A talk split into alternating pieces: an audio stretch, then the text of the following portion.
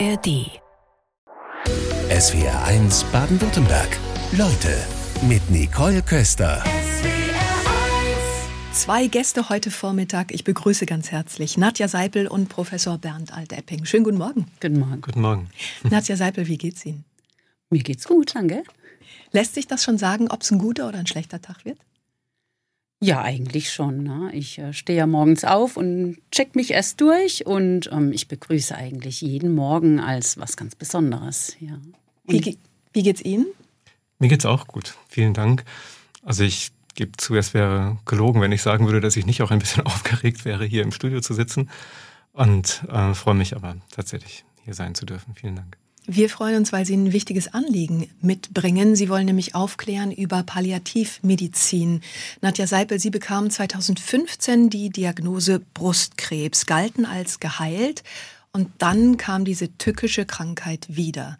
Was bedeutet es denn jetzt, Palliativpatientin zu sein?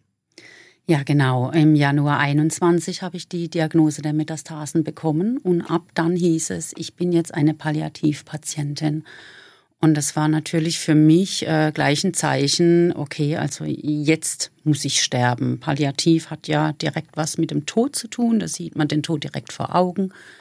Und ich habe dann ja meine Therapien bekommen und OPs bekommen und habe dann festgestellt, ja nee, ich gehöre da gar nicht in so eine Statistik rein es geht weiter für mich, immer weiter. Und auch die äh, Befunde wurden immer besser. Die Metastasen haben sich dann auch verkleinert dank der Therapie.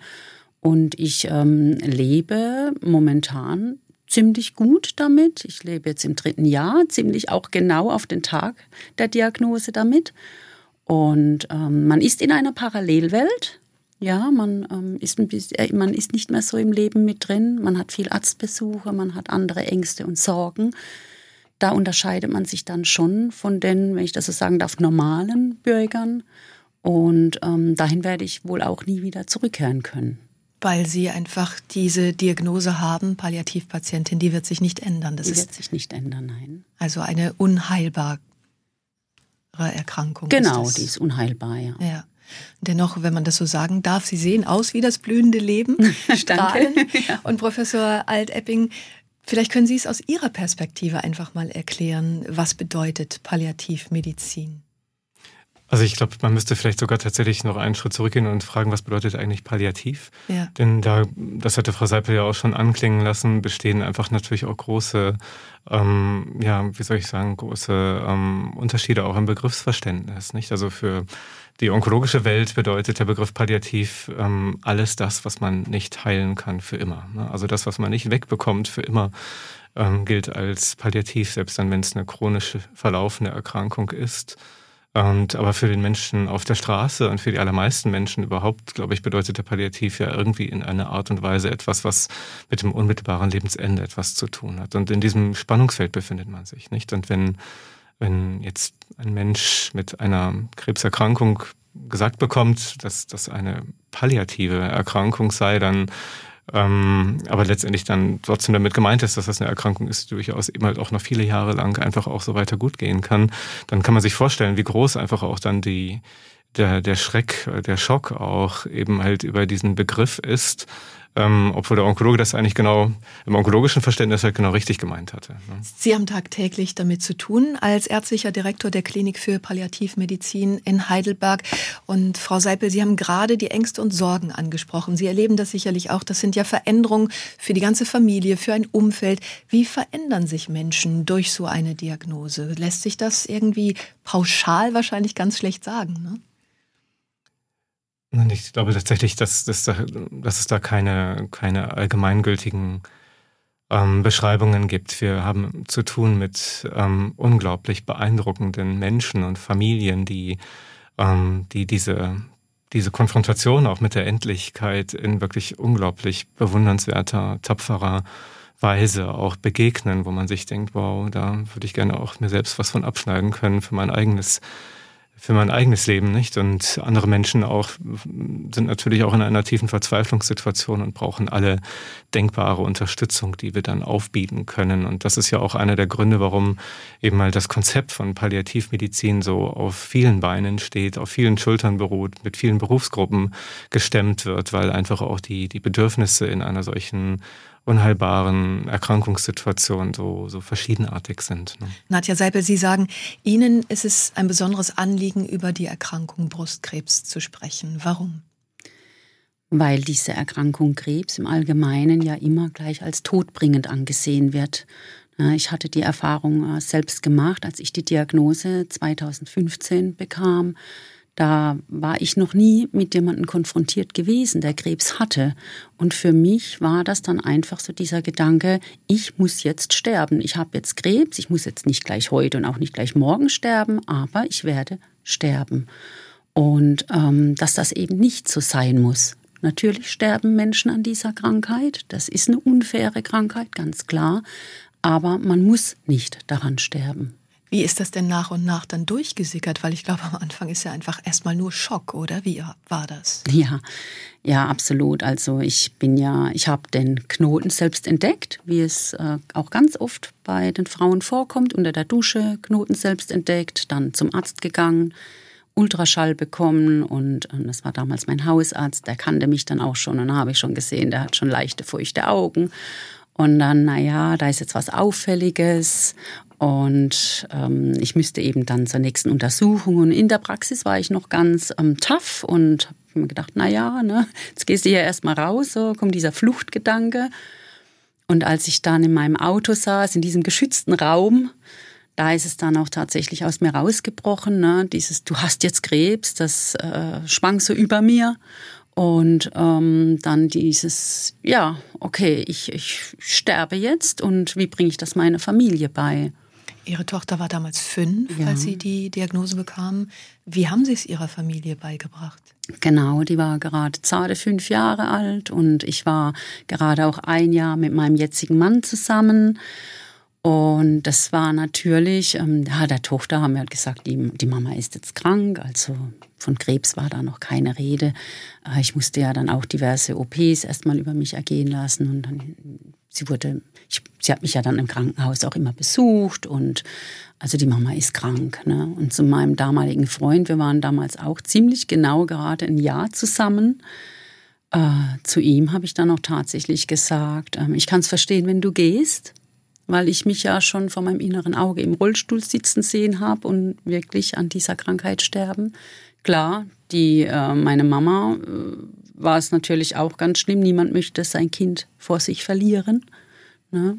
Und dann ist es aber tatsächlich so gewesen, dass mein jetziger Mann hat dann damals Dr. Google ähm, durchgeschaut, was man ja eigentlich nicht machen soll, aber da hat er dann auch gelesen, dass eben diese Brustkrebserkrankung ähm, Glück im Unglück ist, wenn man die hat, weil die so gut erforscht ist mittlerweile und doch tatsächlich auch 80 Prozent der Patientinnen das Ganze überleben können.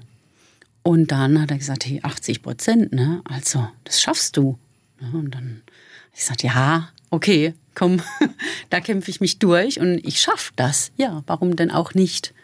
Und äh, ja, und dann habe ich diese ganzen ähm, Therapien wie Chemotherapie, dann hat man ja die diversen ähm, Brust-OPs, äh, die dann einem bevorstehen. Das habe ich dann alles über mich ergehen lassen und ähm, dann auch zum Abschluss noch eine Reha gemacht und bin dann nach einem Jahr auch wieder äh, in den Schuldienst eingetreten. Sie sind Werkrealschullehrerin? Genau, ja. ja. Professor Altepping, wenn Sie das gerade hören und auch äh, Frau Seibel hören, die sagt, ihr ist es ein Anliegen, über die Erkrankung aufzuklären. Wie ist es bei Ihnen hinsichtlich der Palliativmedizin? Ist es ebenso wichtig, darüber aufzuklären? Das denke ich tatsächlich ist ähm, auf jeden Fall so, weil ähm, genauso wie wir eben über den Begriff Palliativ gesprochen haben, der Begriff Palliativmedizin ebenfalls eigentlich ähm, noch sehr weit verbreitet als, als reine Form der Sterbebegleitung auch verstanden wird. Klar, das tun wir auch, keine Frage. Ähm, aber es, ähm, dieser Unterstützungsaspekt, dieses Unterstützungskonzept, was in Wirklichkeit dahinter steht, ähm, ist natürlich etwas, was auch für Menschen ähm, hilfreich sein kann, die in ganz anderen Erkrankungssituationen sind, auch sehr belasteten, fortgeschrittenen Erkrankungssituationen, keine Frage, aber eben halt Situationen, die doch eben halt erstmal mit dem unmittelbaren Versterben müssen, jetzt noch nichts zu tun haben und und ich glaube, hier einfach auch die, ähm, dieses Angebot nochmal zu erneuern und auch zu sagen, ja, da gibt es Unterstützung, wenn Menschen wirklich super schwer krank sind. Ähm, das, glaube ich, darf durchaus noch auch mehr in die Breite getragen werden. Nadja Seipel, wie haben Sie eigentlich die erste Chemotherapie nach der Brustkrebsdiagnose erlebt? Die war sehr anstrengend, ähm, gerade auch mit meiner Tochter, ähm, ihr dann beizubringen, dass mir jetzt so langsam die Haare ausgehen. Ähm, ich habe dann ähm, das mit ihr so ein bisschen spielerisch auch gemacht. Ne? Habe gesagt, naja, der Körper, der braucht jetzt die ganze Kraft für sich und alles, was jetzt ein bisschen was mit Schönheit zu tun hat, das lässt er jetzt mal fallen. Das kommt ja aber alles wieder und dass wir dann eben die Haare um die Wette wachsen lassen. Ja, und ähm, so nach und nach schleichen sich dann natürlich immer mehr äh, Nebenwirkungen ein, also dass man so ein flaues Gefühl im Magen hat und dass man nachts nicht richtig schlafen kann und ähm, einem einfach äh, unwohl ist. Man bekommt ähm, an den Fingern so Nervenprobleme, auch an den Fußzehen. Das, das kribbelt ganz arg, ist wie wenn ganz viele Ameisen darüber laufen. Und ähm, das ist natürlich für den Körper schon sehr anstrengend, auch was man da an Medikamenten in sich reinbekommt. Wie ist es seelisch auszuhalten, diese Zeit zwischen Hoffen und Bangen? Ja, das, das lernt man nie so richtig, dieses äh, Warten auf Ergebnisse. Und natürlich äh, merkt man dann schon, wenn man die Chemo bekommt, da, da schlägt jetzt was an und ähm, äh, man hofft, klar, man hofft, dass es auch anschlägt. Es wird auch immer wieder mal, äh, werden Untersuchungen gemacht. Und bei mir zum Beispiel war es auch so, dass vorher der Tumor nicht entfernt wurde, eben um danach zu sehen, ob er denn auch angeschlagen ist, dass man ihn dann entfernt. Und ähm, das gibt einem natürlich dann auch schon die Kraft, weiterzumachen, wenn man sieht, das schlägt an, das ganze Leid, was ich ja jetzt ertrage während diesen vielen Wochen, was ja doch eine Chemo andauert, das rentiert sich, ich bin auf dem richtigen Weg. Ähm, und ja, durch die Chemo, die, die schwächt einem natürlich erstmal in dem Moment. Es war dann so, dass Sie sogar als geheilt galten und dann kam der Krebs zurück. Was war das für ein Moment? Genau, genau. Also ähm, nach fünf Jahren zählt man ja als geheilt.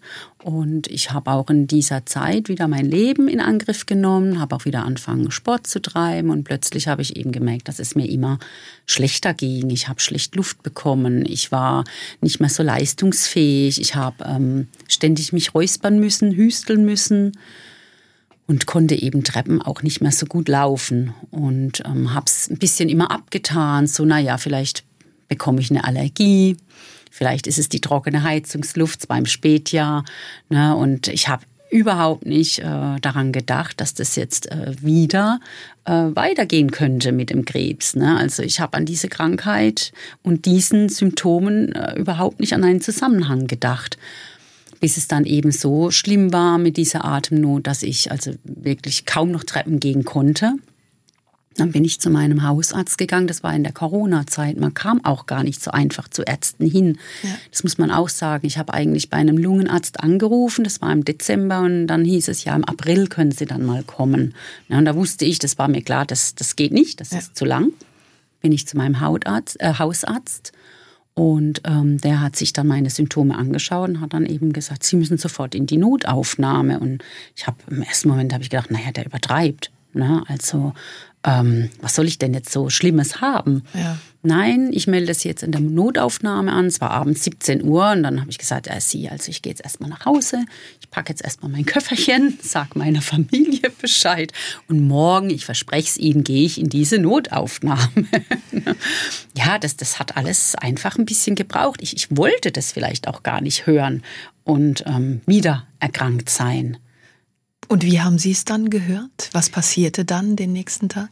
Dann ähm, kam ich eben ins Krankenhaus und dann äh, sind wieder diverse Untersuchungen gemacht worden, wie äh, MRT und mit Kontrastmittel dann auch. Und ich habe dann auch eine Lungenpunktion bekommen. Es stellte sich dann heraus, dass ich einen Pleuraerguss hatte.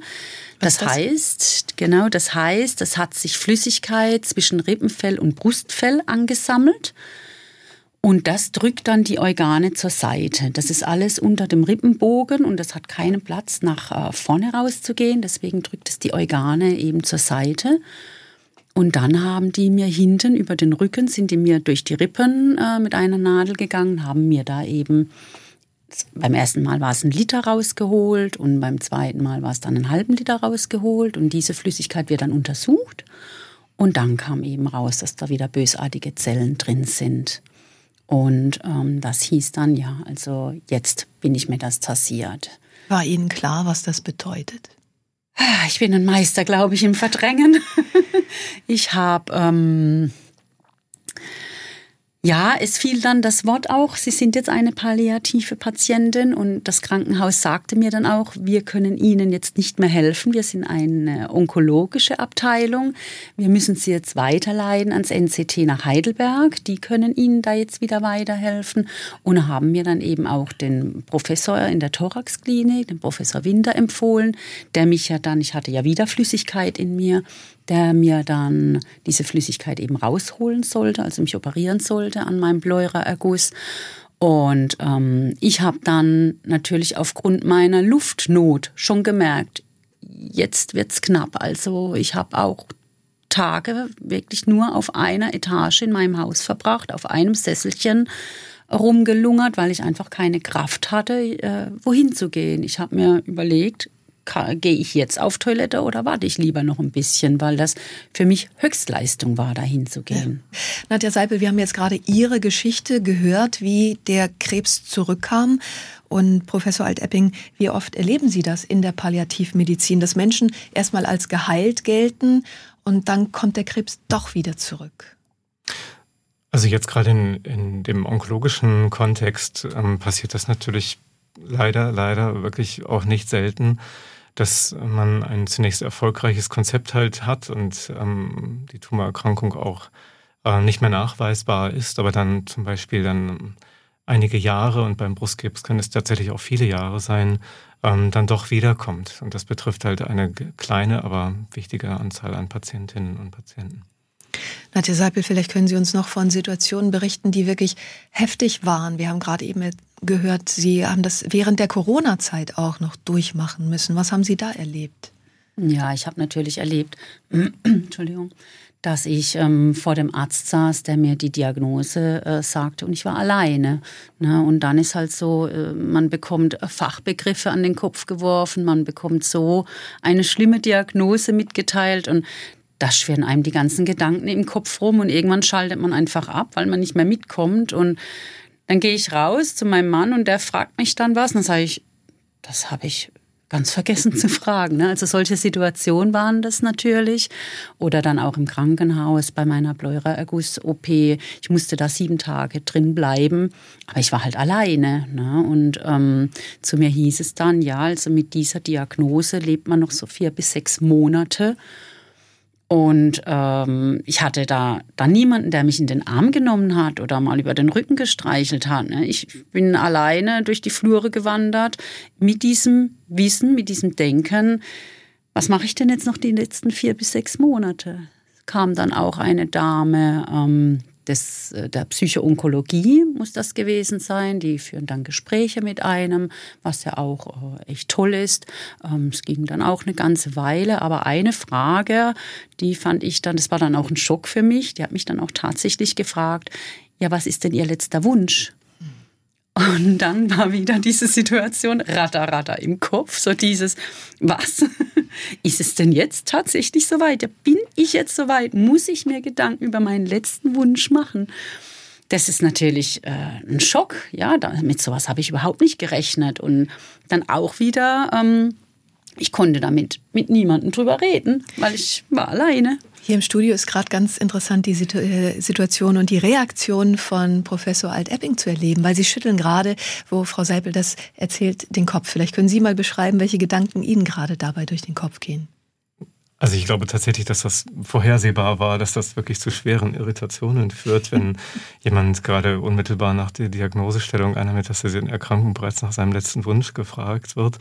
Ich denke, dass das wahrscheinlich gut gemeint war, aber ich glaube, das Missverständnis war vorprogrammiert, nicht? Und ähm, das, was was wir natürlich wollen, auch in den ganzen, äh, in, der, in den ganzen Hilfestellungen, die man eben halt auch krebskranken Menschen in einer solchen Situation anbietet, das ist, dass man natürlich schon auch den Blick ein Stück weit auch nach vorne richtet und schaut, was, ähm, was kann ich sozusagen als, was ist der Plan B? Ne? Also wo, was kann ich tun, wenn es mal wirklich ein Problem gibt oder was sind eben halt auch Perspektiven, wie, wie soll die jetzt kommende Zeit ausgestaltet werden und so weiter.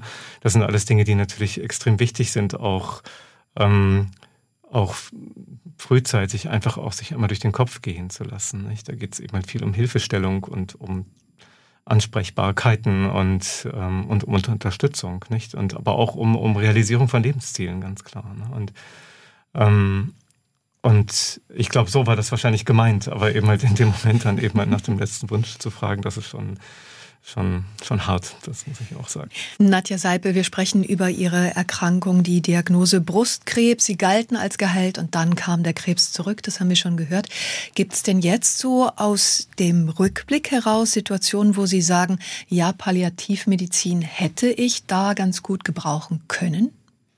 Ja, also bestimmt gerade in dem Moment, als ich die ähm, Operation wegen meines Pleuraergusses bekam und der Corona-Zeit, wo ich so alleine war und ähm, ich ja auch unter Atemnot litt, ähm, da habe ich ja auch ähm, das ein oder andere Gespräch bekommen, aber da wäre es vielleicht ganz ratsam gewesen, wenn doch noch mal die Palliativstation auf mich zugekommen wäre.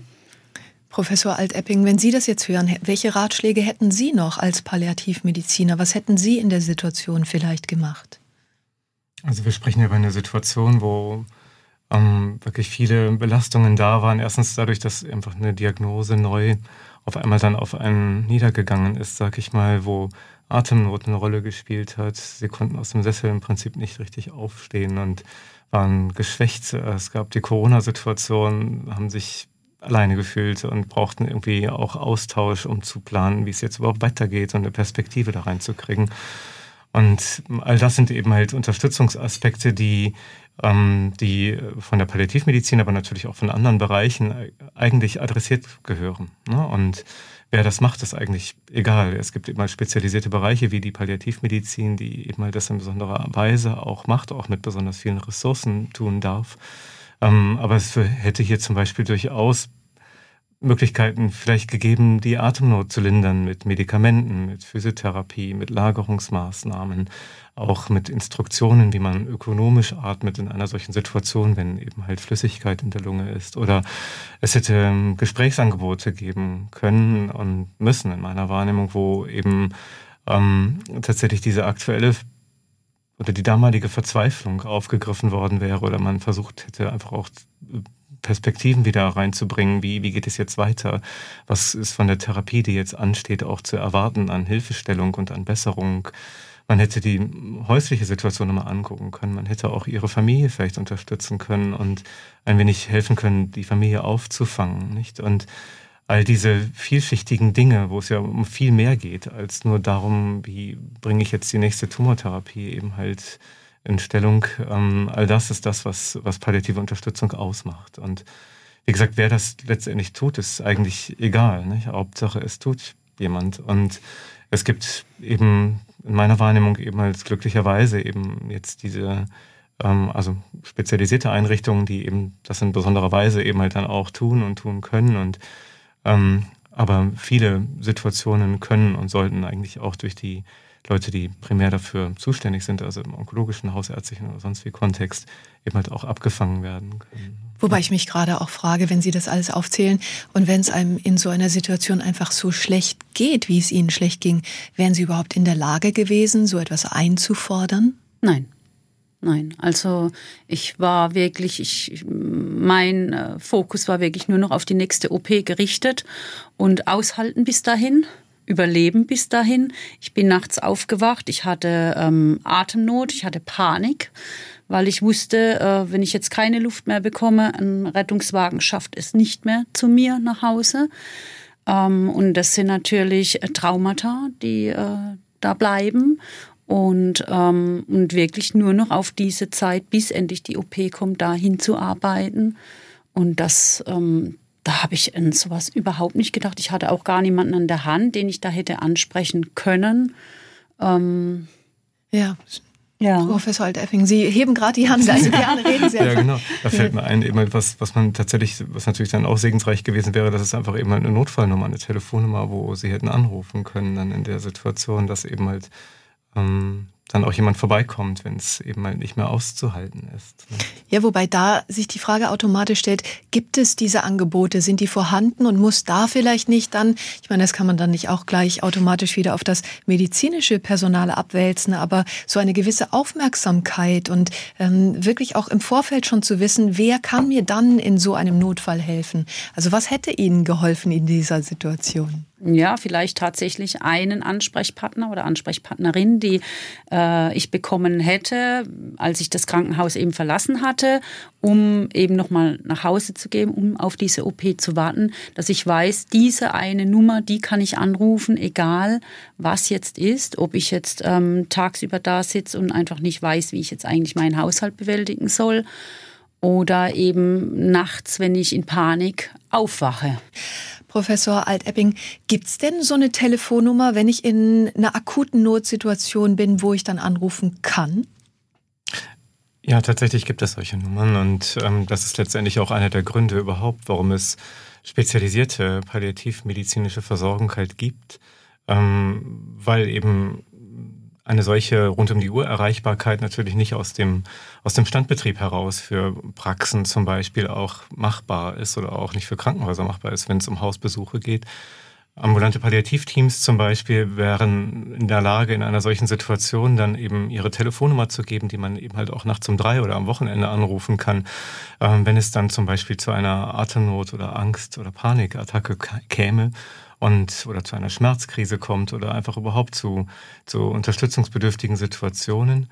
Und gleichzeitig aber auch diese anderen Probleme, die wir eben ja auch angesprochen hatten, also auch das Psychosoziale drumherum, die Familie aufzufangen, auch eine Perspektive in die äh, weitere Therapie hineinzubekommen, ähm, die Atemnot selbst zu behandeln, also einfach eine Grundtherapie erstmal zu machen, wie man Atemnot lindern kann ähm, all das sind Dinge, die eben halt Aufgabe von spezialisierten Palliativteams dann in der Situation sein könnten. Aber in meiner Wahrnehmung ist eben halt vor allem diese Notfallnummer eine der wichtigsten Errungenschaften, die ähm, Palliativteams eben halt mitbringen, ähm, dass man einfach hier weiß, im Notfall kann ich da anrufen und dann ist auch jemand gewillt, vorbeizukommen. Nadja Seipel, haben Sie diese Angebote bekommen? Nein, nein, die hatte ich nicht an der Hand das alles mit mir selbst ausgemacht. Wie sind Sie damit umgegangen? Ich habe angefangen, äh, aber schon mit meiner Brustkrebsdiagnose zu schreiben und habe da habe das auch dann wieder weitergemacht mit der Zweitdiagnose der Metastasen und habe da eben meine ganzen äh, Gefühle und Erlebnisse reingehängt und habe da meinen ganzen ähm, seelischen Ballast praktisch mir von der Seele geschrieben und mich mitgeteilt. Na, den Menschen mitgeteilt, die dies hören wollten oder lesen wollten und äh, musste dann aber auch feststellen oder durfte feststellen, dass das auch äh, wirklich auch gut ankommt. Na, ich schreibe ja auf Instagram und äh, Facebook und dass da richtige äh, eine große Community auch gibt mit Betroffenen und ähm, das auch wichtig ist, dass man sich da mitteilt, dass da, da, da bekommt man auch so viel zurück, ne, wenn es einem dann mal nicht gut geht dann wird einem vieles geschrieben, Besserungswünsche, Herzchen werden geschickt oder es werden auch Tipps gegeben. Ich hatte vor kurzem zum Beispiel, ich bekomme inzwischen eine andere Therapie und dann bekomme ich Spritzen rechts und links in den Gesäßmuskel rein und das war jetzt zum ersten Mal dass ich furchtbare Schmerzen dadurch hatte, durch diese Spritzen und wusste überhaupt nicht, was los ist. Ich konnte kaum aufstehen, ich konnte nicht äh, sitzen, nicht liegen. Und dann habe ich das eben reingeschrieben, gesagt, euch zu Leute, ähm, so und so sieht's aus. Und dann äh, wurden mir da Tipps gegeben, mit was es zusammenhängen kann. Und tatsächlich, wahrscheinlich wurde da der Ischias mit ähm, betroffen.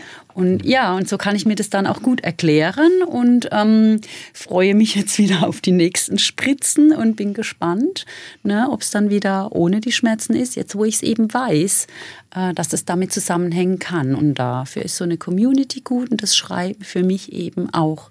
Es ist wie eine Psychoonkologie für mich. Viele SW1-Hörerinnen und Hörer melden sich. Aus Langenau schreibt uns gerade Angelika und sagt, ähm, sie hat auch eine Brustkrebsdiagnose bekommen und sie hat begonnen, Tagebuch zu schreiben, weil das Schlimmste neben der eigentlichen Krankheit die Gedanken sind, die man alleine hat.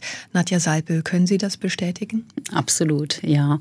Also ich habe das Schreiben ja für mich entdeckt tatsächlich ähm, und habe das auch fortgesetzt und ähm, das wurde auch wirklich angenommen. Und ähm, ich, wie gesagt, ich habe auch immer gesagt, geteiltes Leid ist halbes Leid. Ne? Und äh, meine Mama hat sich sogar manchmal beschwert, ich erfahre die Sachen immer erst von deinem Geschriebenen und gar nicht von dir, ja, weil es einfach einfacher ist, etwas niederzuschreiben, wie es jemandem ins Gesicht zu sagen. Welche Gedanken sind das, die einem da, wenn man ganz alleine ist, mit der Erkrankung durch den Kopf gehen?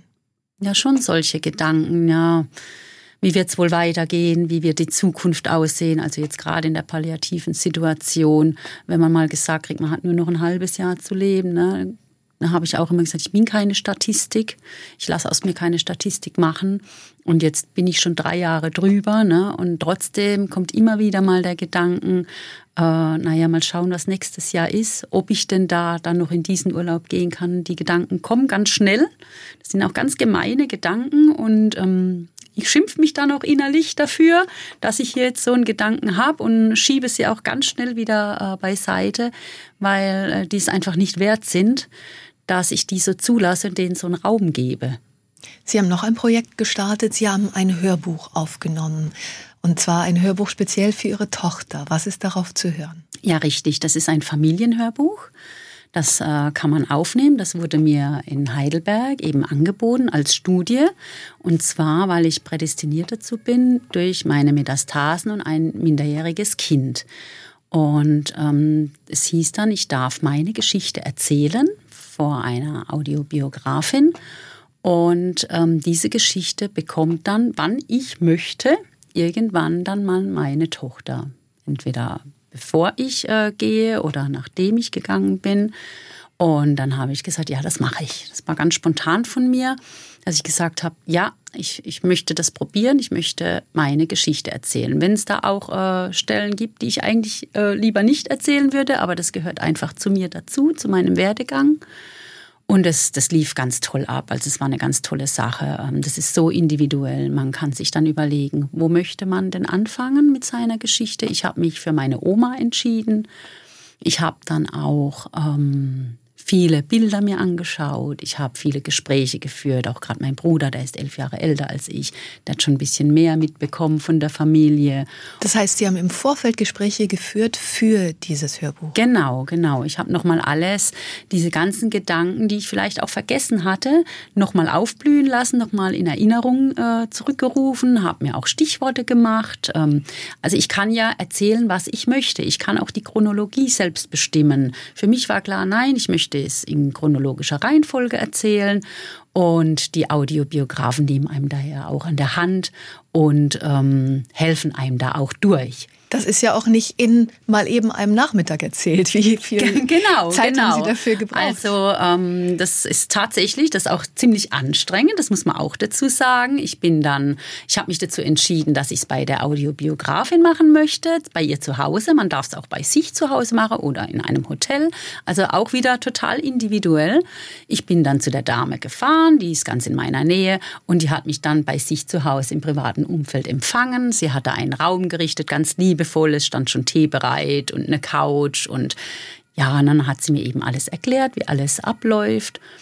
Und äh, dann haben wir eben begonnen, dass ich da wirklich da saß und meine Geschichte erzählt habe, immer mit Blick auf mein Kind. Also ich habe auch mein Kind immer angesprochen, habe auch gelacht mit meinem Kind, ich habe auch mal geweint mit meinem Kind, ganz klar.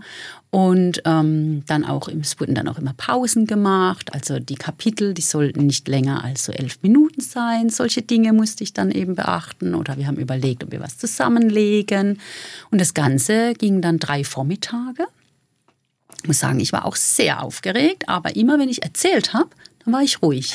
Schön, dann hatte ja. ich meine Geschichte, die habe ich erzählt. Und sobald es wieder rum war, sobald wieder diese Pause war, wurden die Finger wieder feucht. Ne?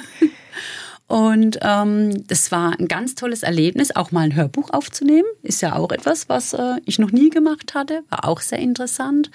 Und äh, wurde eben ganz toll angeleitet durch die Audiobiografin, zum Beispiel, dass man keine private Hetze machen soll. Ne? Gerade wenn es dann um Scheidungen geht oder so, überlegen Sie sich, was soll denn Ihr Kind einmal hören, was soll denn bleiben. Und dann, wenn man alles erzählt hat, dann kommt noch ein Vorwort, wird noch eingesprochen, ein Nachwort wird noch eingesprochen. Ich durfte mir dann für jedes Kapitel noch äh, Liedwünsche äh, aussuchen, ne, wo ich sage, okay, zu dieser Zeit, da hat mich dieses Lied geprägt und das wurde dann von, also professionell von einem Sounddesigner hinzugefügt.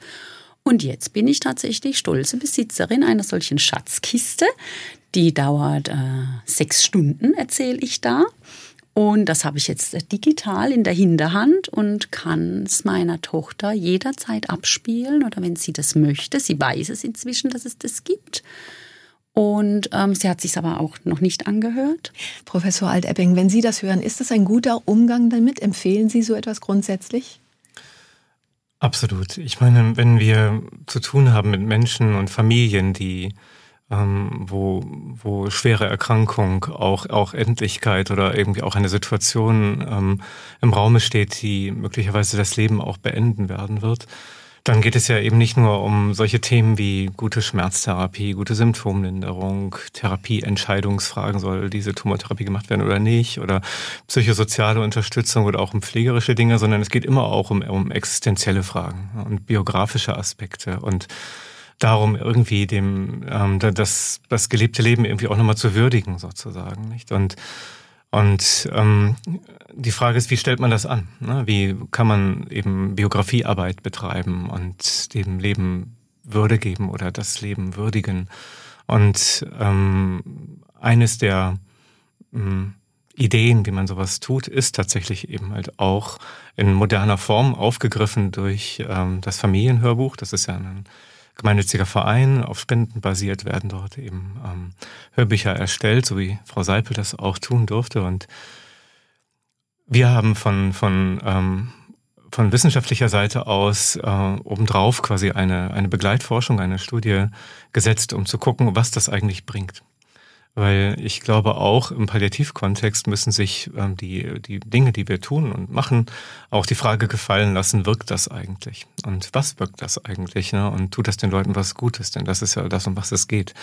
Und, ähm, und auch dankenswerterweise hatte Frau Seipel hier mit gemacht, sodass eben halt wir hier Daten ähm, sammeln konnten, eben halt, ähm, was man zum Beispiel den Patientinnen damit auch Gutes bewirken kann, wenn man eben halt diese Form von, von Biografiearbeit, moderner Biografiearbeit sozusagen, ähm, ermöglicht. Ne? Und letztendlich wäre jetzt aus wissenschaftlicher Sicht eigentlich der nächste Schritt, dass man die Angehörigen, also die Tochter eines Tages möglicherweise auch nochmal ähm, versucht, eben ähm, zu sprechen oder herauszubekommen, ob es ihr eigentlich was Gutes getan hat. Nicht? Also auch das, wir gehen davon aus, dass es ihr was Gutes tut, aber wir wissen es nicht. Ich wollte gerade sagen, Frau Seiber, Sie gehen wahrscheinlich auch davon aus, Ihrer Tochter damit was Gutes zu tun. Ne? Welche Erwartungshaltung haben Sie da bei ihr? Ja, also ich hoffe doch, dass es gerade zur Trauerbewältigung auch ähm, einen ganz großen Schritt dazu beiträgt, dass wenn sie sich traurig und alleine fühlt oder ihre Mama vermisst, ne, dass sie dann ihr Lieblingskapitel in diesem Hörbuch anmachen kann. Ich, ich, ich sehe sie jetzt schon vor mir ist, wie sie, wie sie in ihrem Zimmer sitzt, auf dem Boden sitzt und sich vielleicht ein Kapitel anhört und ähm, mich dann in Bildern äh, zeitgleich anschaut und aber meine Stimme hört, weil ich finde die Stimme, ich, oder ich könnte mir vorstellen, die Stimme ist eben etwas, was man als erstes die, die verschwimmt, die vergisst man. Bilder bleiben. Aber diese Stimmmodulation, das Lachen, auch das Weinen, was ja alles in so einem Hörbuch vorkommt, ja, dass das eben wieder erweckt wird und sie dann wie in einem Film da dabei ist mit den Bildern und dem Gesagten von mir und den Geschichten, die uns beide ja auch äh, äh, begegnet sind, ne, die wir erlebt haben, dass das zur Trauerbewältigung einen ganz großen Schritt äh, sie weiterbringt. Dazu haben Sie eben gesagt, es gibt auch Musik, die Ihnen wichtig war ja. in bestimmten Lebensabschnitten. Professor Altepping, Sie haben sich damit mal beschäftigt mit der Wirkung von Musik. Gibt es da inzwischen wissenschaftliche Erkenntnisse, was Musik da leisten kann? Ja, tatsächlich ähm, gibt es. Ähm also wir haben sogar auch eine Musiktherapeutin bei uns auf der Station. Also wir haben einen ambulanten Dienst, aber auch eine Station und einen Konsildienst und eine Ambulanz. Und ähm, sind überzeugt davon, dass eben Musiktherapie eben hilfreich ist, auch gerade bei Menschen, die zum Beispiel auch in einer Bewusstseinssituation sind, wo sie eben nicht über Worte kommunizieren, sondern wir irgendwie einen anderen Zugang brauchen, ähm, um diese Menschen zu kontaktieren. Da spielt Musik einfach eine total wichtige Rolle. Ne? Und ähm, beleumundet ist es vor allem jetzt auch im wissenschaftlichen Sinne, gerade auch für den Psychotherapie-Kontext, wo es wirklich auch sehr, sehr gute Studien dazu gibt, dass das funktioniert und dass das eben halt auch tragfähige Wirkung hat. Und auch hier würde man sagen, okay, das nächste, was anstünde, wäre einfach auch nochmal eine gute Studie zum Thema Musiktherapie in der Palliativsituation zu machen, weil auch hier, glaube ich, wir gehen davon aus, dass es gut ist und intuitiv haben wir alle das Bauchgefühl, das ist toll, aber es muss sich die Frage wirklich auch gefallen lassen, dass man das mit Daten untermauert, dass das wirklich so ist. Vielen Dank auf jeden Fall für Ihren Besuch heute Vormittag in SWR1 Leute und die offenen Worte. SWR1 Baden-Württemberg. Leute, wir nehmen uns die Zeit.